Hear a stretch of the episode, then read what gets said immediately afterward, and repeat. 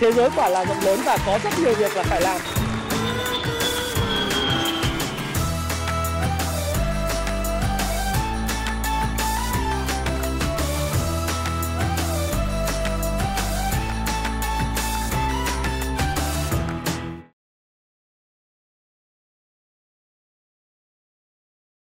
Hi, xin chào tất cả các bạn. Chào mừng các bạn đã quay trở lại với channel của Thái Phạm. Và 8 giờ tối ngày hôm nay, ngày thứ 6, thì tôi biết là bạn đã bắt đầu đi nghỉ lễ cùng với gia đình rồi. Tuy vậy thì tôi vẫn có một cái video, và video này của tôi nó liên quan tới cái chính sách của Fed trong cái tháng 5. Đó là Fed sẽ tăng lãi suất dự kiến là từ 0,5% trở lên trong tháng 5. Có thể là sẽ là 0,5% đến xác suất đến 97%. Một mức tăng tôi nghĩ rằng là cũng đã được thị trường tương đối là dự báo chính xác. Và thị trường chứng khoán ở Mỹ và thị trường chứng khoán thế giới sẽ phản ứng như thế nào? Thì đầu video của tôi thì bao giờ cũng có một tuyên bố trách nhiệm, thì các bạn vui lòng đọc cái slide này. Đó là quan điểm cá nhân tôi, và tôi hoàn toàn có thể sai. Tuy vậy tôi sẽ góp cho các bạn góc nhìn về vấn đề bạn quan tâm. Nói chung là đây không phải là video khuyến nghị bạn mua bán bất cứ một loại tài sản tài chính nào.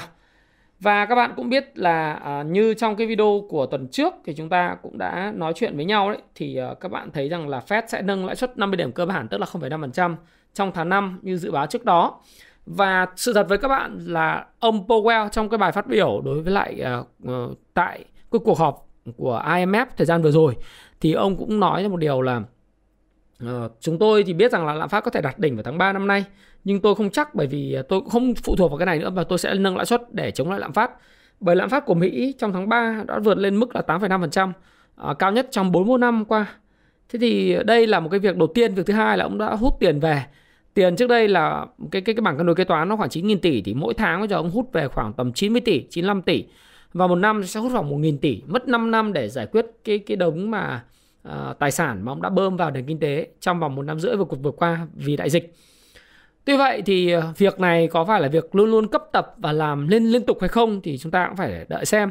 Bởi vì chắc chắn là cái lộ trình tăng lãi suất của Fed hiện tại thì Fed cũng đã tính toán những nước đi khá là vững chắc dựa trên cái nền kinh tế Mỹ rồi. Tức là bạn nên nhớ là Mỹ và Fed, nhiệm vụ của họ có 3 nhiệm vụ chính.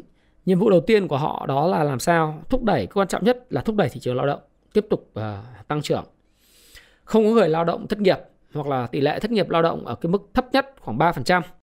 Cái thứ hai là tăng trưởng kinh tế Mỹ phải robust, tức là phải vững chắc. Thứ ba đó là người ta phải sử dụng làm sao cái tỷ giá của Mỹ đó nó ổn định, đồng đô la ở mức ổn định, để làm sao đó là hỗ trợ nông dân Mỹ và nền công nghiệp của Mỹ xuất khẩu được các sản phẩm của Mỹ. Thế thì ba cái mục tiêu chính này, trong đó cái mục tiêu về lao động, mục tiêu về việc làm đó và mục tiêu tăng trưởng là hai mục tiêu quan trọng nhất. Và người ta sẽ sử dụng cái chính sách tiền tệ bằng việc là bơm tiền và hút tiền, cộng với lại cái việc mà lãi suất, công cụ interest rate, để mà điều tiết cái nền kinh tế. Thế thì trong cái bối cảnh đó Fed sẽ nâng cái lãi suất hiện nay là do cái lạm phát nó cao. Xin lỗi các bạn, quên một nhiệm vụ quan trọng nữa của Fed, đó là kiểm soát lạm phát, để đảm bảo là những cái thành quả trong việc phát triển kinh tế thì nó hài hòa với lại sự gia tăng về mức lao động và tiền lương, đúng không nào? Thế thì bây giờ để kiểm soát lạm phát thì người ta phải tăng lãi suất. Nhưng mà liệu cái căn nguyên của lạm phát nó có đến từ cái căn nguyên của một nền kinh tế phát triển quá nóng do là cầu tăng, hay nó do cái cung nó bị thiếu hụt mà bị gián đoạn, thì ông không biết, nhưng ông sẽ tăng lãi suất. Tuy vậy thì ông có nhấn mạnh, mà tôi lại nói lại một lần nữa, đó là trong cái đầu sự kiện, ông Powell đã đề cập đến việc là sai lầm của ông Paul Volcker, chủ tịch Fed đương đầu với lạm phát cuối những năm 70, đầu những năm 80 bằng cách tăng lãi suất liên tục và dẫn đến là suy thoái kinh tế. Thì các bạn có thể xem lại cái video của tôi là về cái gọi là suy thoái lạm phát đình đốn ấy. Đấy. Cái lạm phát đình đốn là gì, để các bạn biết rằng là nếu mà thực sự Fed mà ông Powell ông tăng lãi suất cứ tăng, cứ mỗi lần họp tăng 0,25 tăng 0,5, thì sẽ đến một lúc cái nền kinh tế nó chịu không có nổi, chi phí tái cấp vốn chịu không nổi, và sẽ dẫn đến sự sụp đổ của nền kinh tế Mỹ. Thậm chí không phải sụp đổ mà nó dùng cái từ chuẩn hơn, đó là cái nền kinh tế nó sẽ đình đốn và suy thoái. Cái vấn nạn về lạm phát chút xíu tôi sẽ phân tích cho các bạn. Nhưng ông thừa nhận rằng là ông Volcker biết rằng để khống chế lạm phát và chữa lành nền kinh tế, chúng tôi phải đi đúng hướng. Ở thời điểm đó, đúng hướng thế là thế nào? Đúng hướng nghĩa là vừa tăng, vừa dòm, vừa tăng và xem lạm phát thế nào.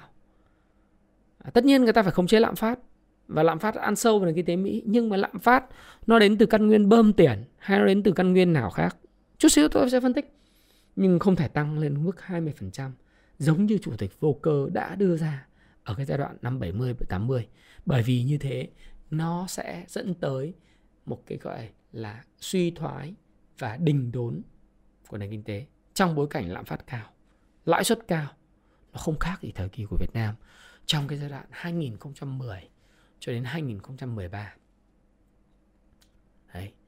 Một nền kinh tế đình đốn, lãi suất cao, tăng trưởng chậm, bao nhiêu thành quả tăng trưởng bị lạm phát cắn hết, lãi suất ngân hàng cao vọt, người dân không làm gì, chỉ gửi tiết kiệm cũng đủ sống, không làm gì nữa, không đầu tư nữa. Nhắc đến chứng khoán vào thời điểm đó chán luôn. Đất đai thời điểm đó thì nợ xấu tùm lum. Thì tất nhiên một nền kinh tế Việt Nam thì nó đã nhỏ như thế mà nó cũng ảnh hưởng nó lớn như vậy. Và khi tôi nói chuyện với các bạn, tôi vẫn còn run về cái nền kinh tế vào thời điểm đó. Thì các bạn thấy rằng là cái việc mà Mỹ, một cái nền kinh tế mà tăng cái lãi suất lên mức 10%, 20% xong rồi suy thoái kinh tế là sẽ không có cái kịch bản này xảy ra. Theo cái công cụ Fed Rate Monitor vào thời điểm hiện tại thì cuộc họp Fed diễn ra vào ngày 4 tháng 5 tới. Người ta đang dự báo là cái xác suất tăng 0,5% nó vào khoảng 94,9%. Đấy. Và mức lãi suất của Fed hiện nay đang ở mức 0,25 đến 0,5%, nó sẽ lên cái mức là 0,75 đến 0,1% lãi suất cơ bản. Với cái mức lãi suất này thì tôi thấy rằng là với mức lãi suất này đó là có thể rằng là cái lãi suất cho vay của các ngân hàng của Mỹ với bất động sản nó đã lên ở mức khoảng 5%. Thì nó sẽ ảnh hưởng như thế nào đối với lại thị trường chứng khoán? Thì ở đây có một cái bài báo trên Forbes Advisor, nó sẽ có ảnh hưởng lên thị trường chứng khoán này, trên thị trường bond, và ảnh hưởng lên đến cái việc mà tài khoản tiết kiệm và gửi tiết kiệm của người dân. Thế thì chúng ta hãy cùng xem là thứ nhất, thị trường chứng khoán ấy, thì hiện tại như tôi phân tích với các bạn thì tôi nghĩ rằng là nói chung là thị trường chứng khoán Mỹ đã phản ứng và đang phản ứng với lại việc tăng lãi suất này. Nó phản ứng trước, và khả năng như Dow Jones hay S&P 500 hay là Nasdaq nó sẽ có một cái spring. Nó test lại cái ST cũ và nó sẽ có một cái spring trước cái ngày mùng 4 tháng 5, và có thể là mùng 4 tháng 5 tăng thì nó lại tăng điểm. Lý do tại sao tôi nói như vậy là bởi vì tôi nhận thấy rằng là lợi suất trái phiếu chính phủ Mỹ 10 năm mặc dù đang mức cao, trước đây là cao kỷ lục gần 3%, nhưng nó cũng đã ở mức là tạo đỉnh ngắn hạn là ở 2,7%. Tức là tạo đỉnh ngắn hạn, nó sẽ kéo xuống và sẽ có những sự điều chỉnh đi lên. Nhưng sau đó thì tôi nghĩ rằng là khoảng 3% thôi, là nó sẽ dừng ở đó, 3 đến 3,2%. Có một cái buying climax giống như là cái đồ thị của cái giá dầu vậy. Đấy. Và chúng ta cũng thấy rằng là chỉ số đồng bạc xanh là chỉ số của đồng đô la ấy, nó cũng đã tăng lên mức cao nhất trong vòng gọi là 6 năm trở lại đây, từ năm 2016 đến giờ. Chỉ số đồng bạc xanh năm 2016-17 thì nó là 103, thì bây giờ nó đã lên tới là gần 102, và khả năng nó sẽ break ra khỏi cái vùng, nó sẽ chạm lại cái vùng cũ, đó là 104-103. Và việc mà đồng đô la mạnh hơn một cách rất là mạnh như thế này so với lại các cái đồng tiền khác như là đồng tiền của euro, đồng tiền bảng Anh, Thụy Sĩ, Trung Quốc, nó khiến cho cái lợi thế cạnh tranh của Mỹ về xuất khẩu gặp rất nhiều vấn đề. Đấy. Và việc sản xuất kinh tế Mỹ sẽ gặp những sự đình đốn nhất định nếu như mà cái đồng đô la rất là mạnh như thế này. Nó cũng imply, tức là cho chúng ta thấy một điều, đó là thị trường phản ứng mạnh với việc là Fed nâng lãi suất để chống lạm phát. Nhưng việc tăng quá nhanh sẽ dẫn đến là cái việc gây thiệt thòi rất lớn cho nền kinh tế Mỹ. Và việc Mỹ tăng lãi suất như vậy thì có lẽ là Mỹ đang hành động tăng lãi suất nhanh hơn các ngân hàng trung ương khác. Và điều này là một cái điều mà tôi cũng ủng hộ quan điểm của bà Katie Wood ấy, là đà tăng lãi suất là hợp lý vì Fed, nhưng mà nó sẽ tăng từ từ thôi, bởi vì là thí dụ về ông Paul Volcker rất sai lầm như thế nào trong năm 70-80 khiến kinh tế Mỹ suy thoái rồi, và nền kinh tế Mỹ thì nó mới thoát ra khỏi cái khu vực suy thoái thôi, do Covid thôi. Bây giờ mà ông tăng mạnh quá, tăng nhanh quá, tăng tiếp tục những cái đợt tăng liên tục 0,5 chẳng hạn, nó sẽ dẫn tới một sụt suy thoái của nền kinh tế Mỹ. Và người giàu tất nhiên là ngày càng giàu, nhưng người nghèo thì sẽ sống không nổi đâu, bởi vì thất nghiệp sẽ gia tăng trở lại. Doanh nghiệp hoạt động khó khăn thì người ta sẽ sa thải ngay doanh nghiệp, mà các cái người lao động ngay, và xuất khẩu không được, hoặc năng lực cạnh tranh xuất khẩu nó kém, thì kinh tế Mỹ sẽ gặp rất nhiều vấn đề, rất nhiều rủi ro. Thì khi mà tôi nói như vậy đó, thì tôi muốn chia sẻ với các bạn để các bạn hiểu rằng là ông Powell ông hoàn toàn ý thức được việc này. Nghĩa là ông tăng lên như thế thì ông vừa tăng vừa nghe ngóng. Và cái quan trọng nhất mà ông ta cũng biết và giới chức của Mỹ cũng biết, đấy là cái trò chơi mang tính chất gọi là nhử và gây đứt gãy chuỗi cung ứng của Trung Quốc. Cái việc lạm phát gia tăng là 8,2% và cao tại cả châu Âu, cả Mỹ, một phần là do cái in tiền của Mỹ và của châu Âu.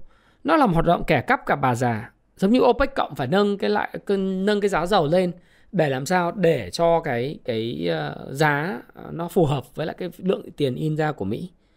Tuy vậy, cái lạm phát này nó có nguyên nhân rất sâu xa đến từ việc là đứt gãy chuỗi cung ứng và công xưởng của thế giới, đó chính là Trung Quốc. Đấy. Trung Quốc một lần nữa cho thấy rằng họ chính xác là công xưởng của thế giới. Chính xác cho thấy, cho cả thế giới thấy rằng là nếu như không có họ thì thế giới rất là gặp khó khăn về nguồn cung ứng hàng hóa. Nếu không có họ cung ứng hàng hóa thì thế giới này là đói và không có những nguồn hàng giá rẻ.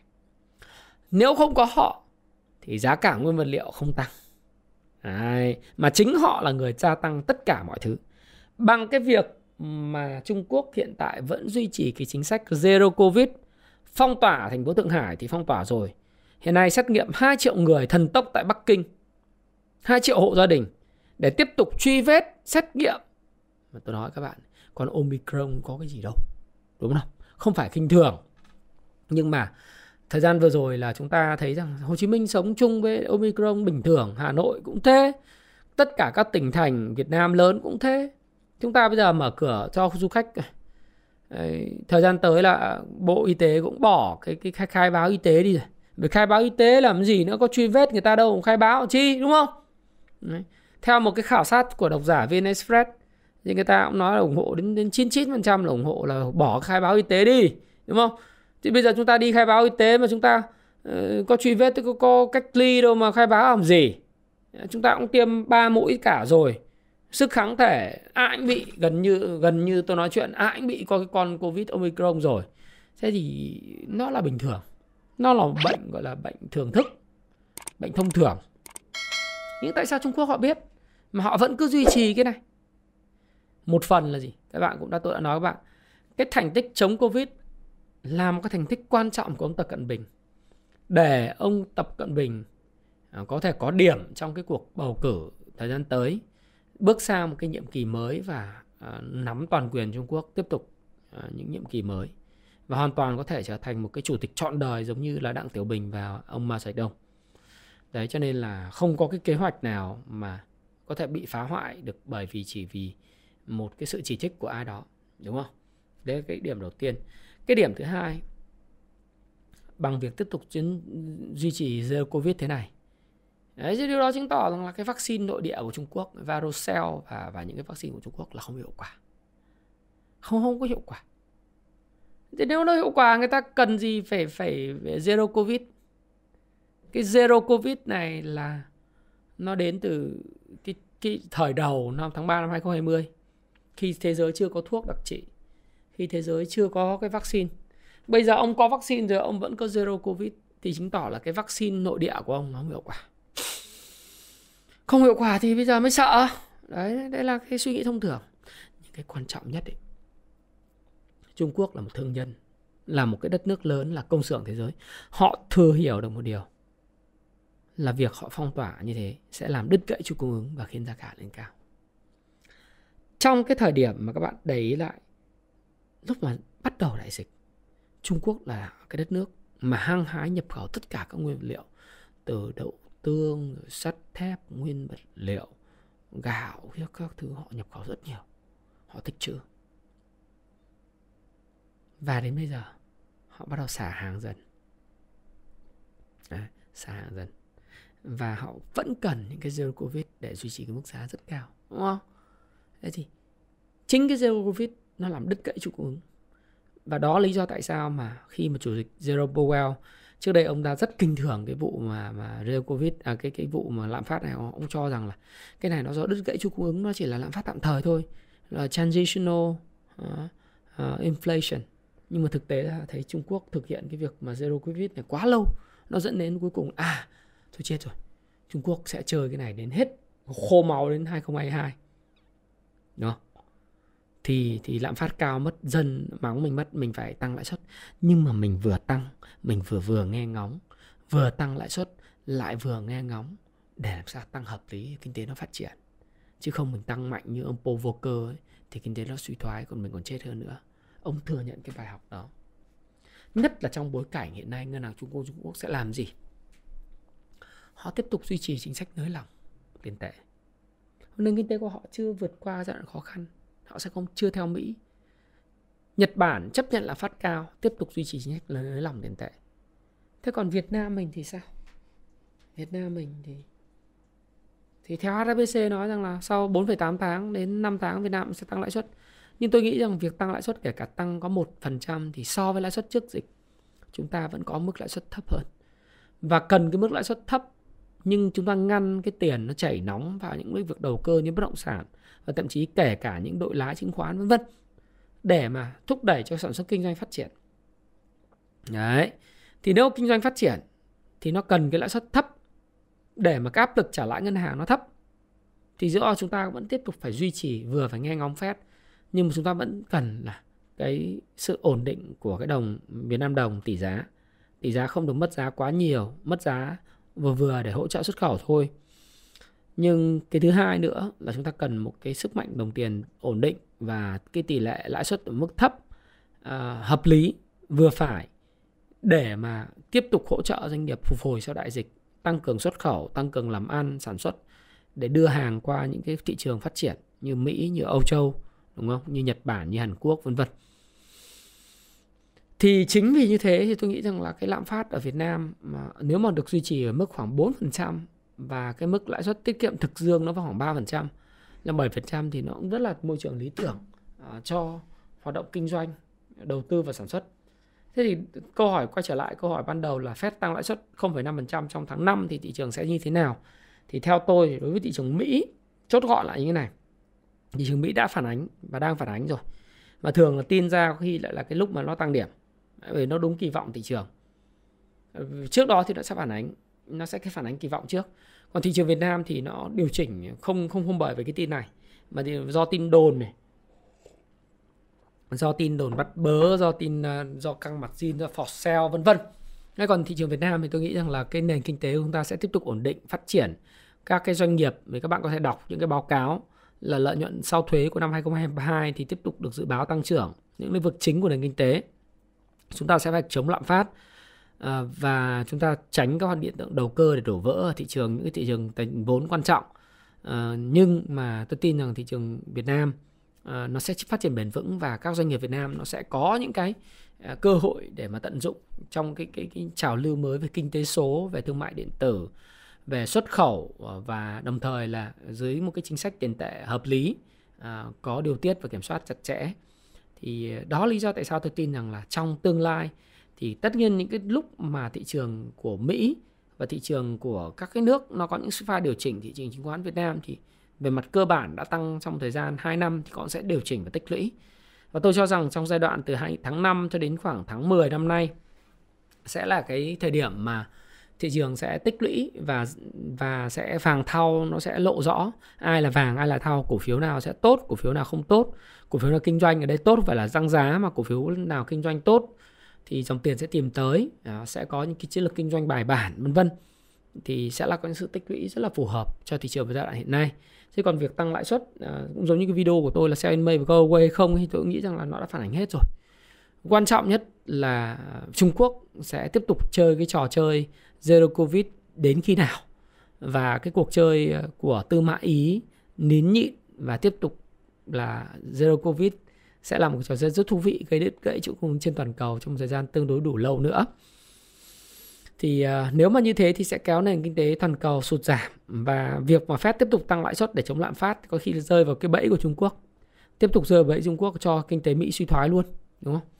Bởi vì hết năm 2022 thì người ta cũng phải có cái, thứ nhất là phải có cái vaccine mới, cái thứ hai nữa là người ta phải có cái, sau khi mà được bầu làm chủ tịch trọn đời thì người ta phải phát triển kinh tế thôi, chứ người ta không thể nào mà người ta cứ như vậy mãi được, đúng không nào? Người ta cũng cứ phải để như thế thôi thì chết à?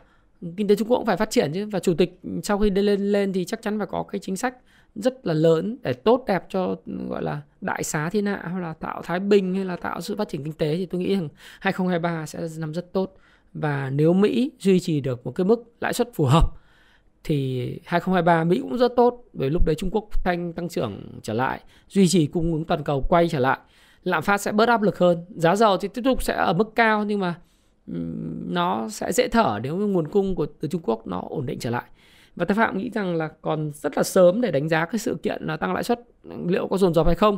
Nhưng tôi hy vọng là trong cuộc chơi này thì ông Powell và các cái thành viên của hội đồng FOMC, hy vọng thôi, chúng ta sẽ quan sát, chúng ta đừng có dự báo gì cả, nhưng mà chúng ta quan sát và tôi hy vọng là họ hành động một cách hợp lý và hành động một cách có lý trí trước cái việc kiểm soát lạm phát. Nó không phải là vấn đề quá lớn, và họ quay lại cái base theory của họ, đó là nó mang tính chất tạm thời. Và hy vọng là cái thị trường chứng khoán Mỹ nó sẽ có những cái phản ứng phù hợp trong giai đoạn mà thị trường đi vào thị trường con gấu, thì nó sẽ có giai đoạn tích lũy theo Wyckoff, phù hợp thành các cái phase để mà tích trữ cho một cái đợt mà xu hướng mới. Thì Thái Phạm cảm ơn bạn đã lắng nghe chia sẻ Thái Phạm, mà hy vọng rằng là bạn có một kỳ nghỉ lễ vui. Và nói chung là gì? Tăng rồi thì bao giờ cũng phải có một cái giai đoạn nó tích trữ trở lại, và bạn hãy, như tôi nói trong video trước, hãy làm bài tập, hãy đọc sách, hãy tìm những công ty triển vọng, công ty mà sản xuất mặt hàng thiết yếu ai cũng sử dụng và có tiềm năng tăng trưởng, nằm trong cái xu hướng phát triển, và đồng thời là có những chỉ số tài chính mạnh mẽ. Sẽ còn có những nhiều kỳ vọng ở phía trước để đưa cái tiền của mình vào đó. Đó là một cái điều rất là quan trọng, và bạn sẽ kiếm tiền nếu bạn tư duy về thị trường chứng khoán một cách dài hạn như vậy. Và chúng ta quả ngọt luôn ở phía cuối cuộc hành trình. Chúc các bạn có kỳ nghỉ lễ vui vẻ và hạnh phúc bên cạnh người thân và gia đình. Chào, tạm biệt và hẹn gặp lại.